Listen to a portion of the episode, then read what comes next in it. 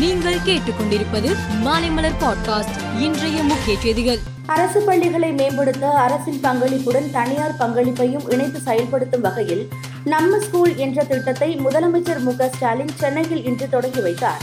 நிகழ்ச்சியில் பேசிய அவர் தரமான கல்வி வழங்குவதில் தமிழகம் இரண்டாம் இடத்தில் உள்ளதாகவும் தமிழகம் முதலிடம் பிடிக்க நடவடிக்கை எடுக்கப்பட்டு வருவதாகவும் தெரிவித்தார். திண்டுக்கல் மாவட்டம் வேடச்சந்தூர் அருகே அதிமுக முன்னாள் அமைச்சர் எம் ஆர் விஜயபாஸ்கர் வாகனம் மீது ஆசிட் வீசி தாக்குதல் நடத்தி காருக்குள் இருந்த மாவட்ட ஊராட்சி துணைத் தலைவர் வேட்பாளரை கடத்திய சம்பவம் பெரும் பரபரப்பை ஏற்படுத்தியது. திமுக அதிமுகவின் இடையே மோதல் ஏற்பட்டது. இந்திய அரசியலமைப்பு சட்டத்தின் நூற்று அறுபத்தி இரண்டாவது பிரிவின்படி வழங்கப்பட்டுள்ள அதிகாரத்தை பயன்படுத்தி தமிழ்நாட்டில் ஆன்லைன் சூதாட்டத்தை தடை செய்து நிர்வாக ஆணை பிறப்பிக்க வேண்டும் என பாமக தலைவர் அன்புமணி ராமதாஸ் கேட்டுக் கொண்டுள்ளார் அதிமுகவில் இருந்து எடப்பாடி பழனிசாமியால் நீக்கப்பட்ட ஓ. பன்னீர்செல்வம் தனியாக நிர்வாகிகளை நியமித்ததுடன் மாவட்ட செயலாளர்கள் தலைமை கழக நிர்வாகிகள் கூட்டத்தை வருகிற இருபத்தி ஒன்றாம் தேதி நடத்த முடிவு செய்துள்ளார்.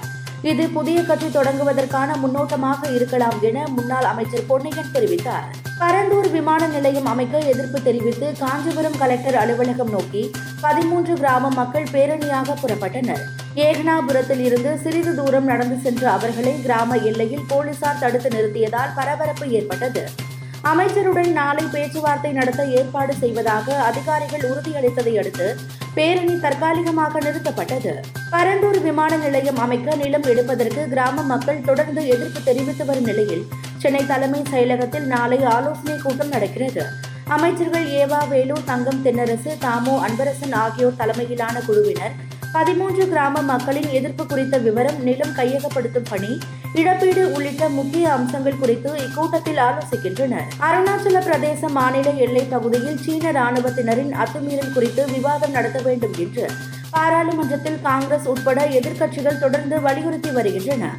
இது தொடர்பாக வழங்கப்பட்ட நோட்டீஸ்கள் சரியான முறையில் இல்லை என்று கூறிய மாநிலங்களவை தலைவர் ஜக்தீப் தன்கர் அவற்றை நிராகரித்தார். இதற்கு எதிர்ப்பு தெரிவித்து காங்கிரஸ் திமுக இடதுசாரி கட்சிகளின் எம்பிக்கள் வெளிநடப்பு செய்தனர். கனடாவின் டொரண்டோ புறநகரில் மர்ம நபர் நடத்திய துப்பாக்கி சூட்டில் ஐந்து பேர் உயிரிழந்தனர். தகவல் அறிந்து சம்பவ இடத்திற்கு வந்த போலீசார் அந்த நபரை சுட்டுக் கொன்றனர். தாய்லாந்து நாட்டின் கடற்படை கப்பல் ரோந்து பணியின் போது பலத்த காற்று வீசியதால் கடலில் கவிழ்ந்தது. போர் கப்பல்கள் ஹெலிகாப்டர்கள் மூலம் மீட்பு பணி நடைபெற்று வருகிறது. கப்பலில் பயணம் செய்த எழுபத்து ஐந்து பேரை மீட்பு படையினர் மீட்டனர். மற்றவர்களையும் மீட்கும் முயற்சியில் ஈடுபட்டு உள்ளனர். உலகக்கோப்பை இறுதிப் போட்டி தனது கடைசி ஆட்டம். அதோடு சர்வதேச போட்டியில் இருந்து ஓய்வு பெற்று விடுவேன் என்று மெஸ்ஸி அறிவித்திருந்தார்.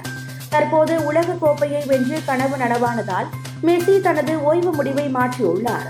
அர்ஜென்டினா அணிக்காக தொடர்ந்து சர்வதேச போட்டிகளில் ஆட உள்ளதாக கூறியுள்ளார். மேலும் செய்திகளுக்கு மாலை மலர் பாட்காஸ்டை பாருங்கள்.